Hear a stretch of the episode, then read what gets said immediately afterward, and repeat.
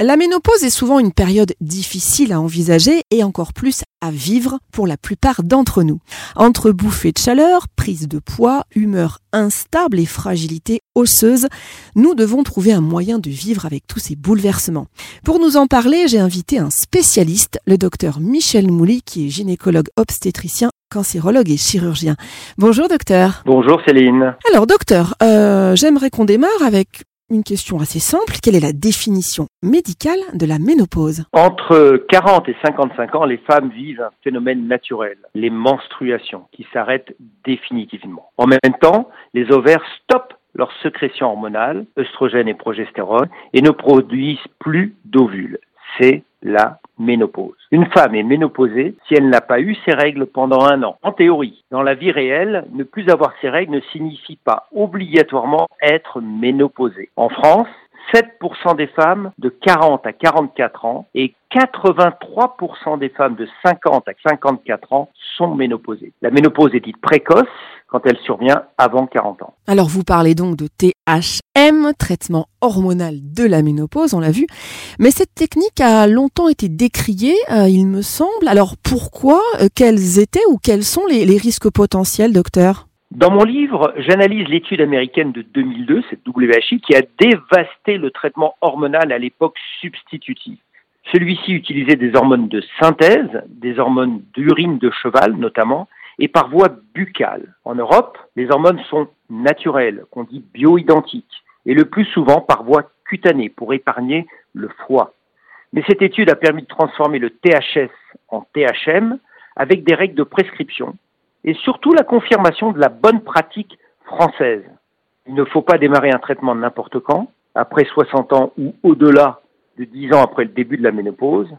La mauvaise pratique américaine a augmenté le nombre de cancers du sein et d'accidents cardiovasculaires mortels. Alors, docteur Mouli, à partir de quand doit-on envisager un traitement pour soulager la ménopause? Est-ce que c'est en préménopause, à l'arrêt définitif des règles ou dès les premiers troubles? J'insiste à nouveau pour mettre en place un traitement hormonal de la ménopause dès que la femme a des troubles, souffre éventuellement, et bien sûr dès que la ménopause est confirmée. Ce THM sera débuté dans les 10 ans qui suivent le début de la ménopause et ou avant 60 ans. On appelle ça la fenêtre d'intervention. Avant 2002, on pouvait considérer la ménopause comme une maladie, alors que c'était une étape de la vie. Et le traitement hormonal s'appelait substitutif, THS, pouvant être démarré à n'importe quel âge. Depuis, le THS est devenu le THM, avec des règles de prescription en respectant cette fameuse fenêtre d'intervention. Alors à la ménopause, on craint euh, souvent, entre autres, l'apparition de l'ostéoporose. Est-ce que vous pouvez nous rappeler, docteur, ce que c'est euh, Quels sont les symptômes Et surtout, est-ce qu'il y a des solutions pour l'éviter, euh, voire pour le réduire? Alors, chère Céline, l'ostéoporose est une maladie du squelette, principalement liée au vieillissement. Il se caractérise par une baisse généralisée et progressive de la quantité du tissu osseux vous avez entendu parler de la déminéralisation osseuse, et aussi une détérioration de sa structure interne, c'est-à-dire la, l'architecture, la micro-architecture. Le processus de renouvellement et de répartition des os, que l'on appelle le remodelage osseux, est raréfié et moins efficace, ce qui empêche la fixation des minéraux tels que le phosphore et le calcium. Résultat, les os sont plus fragiles, ce qui augmente le risque de fracture, surtout au niveau du col du fémur, des vertèbres et des poignets.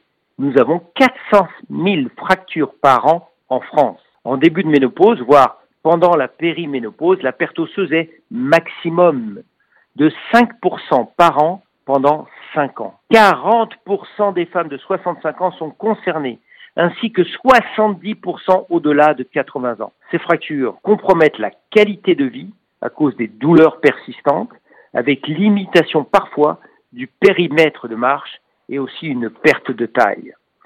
La seule vraie solution est le traitement hormonal de la ménopause à la française, dès le début de l'entrée en ménopause, après avoir fait une densitométrie osseuse. Bien sûr, certaines femmes seront épargnées dans le temps par l'ostéoporose, celles qui ont du surpoids, une activité physique, une alimentation équilibrée.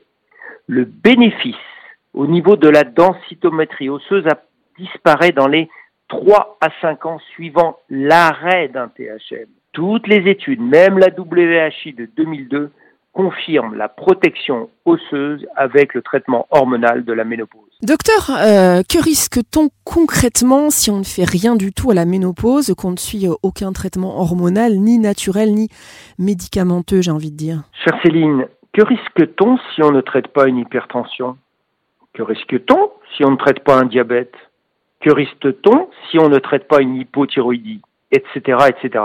La privation en oestrogène, dans 90% des cas, sera responsable de nombreuses pathologies nécessitant la prise de médicaments à vie, maladies cardiovasculaires, diabète, cholestérol, ostéoporose, dépression, certains cancers. Le THM améliore la qualité de vie et réduit la mortalité de façon significative. Les femmes doivent être informées, rassurées et surveillées. Elles feront leur choix. Et enfin, pour lutter contre certains désagréments de la ménopause, l'activité physique régulière est-elle une vraie bonne idée? Et si oui, euh, docteur Mouly, combien de temps faut-il y consacrer pour que ce soit vraiment efficace? Chère Céline, j'insiste sur une activité physique régulière qui sera encore plus bénéfique avec un THM, bien sûr. Elle permet notamment de prévenir l'ostéoporose en ralentissant la perte de la densité osseuse, voire en l'augmentant. De contribuer à un sommeil de meilleure qualité en réduisant les insomnies et rester énergique pendant la journée, de diminuer d'éventuelles bouffées de chaleur, de renforcer la capacité physique telle que l'endurance, la force musculaire, l'équilibre, la souplesse. Alors on peut faire du yoga, la natation, la course à pied, de prévenir bien sûr les maladies cardiovasculaires, le diabète de type 2 et certains cancers. Elle va aussi réduire cette activité physique, l'anxiété et la dépression en fabriquant ce qu'on appelle les neurohormones, l'endorphine, la sérotonine, la dopamine.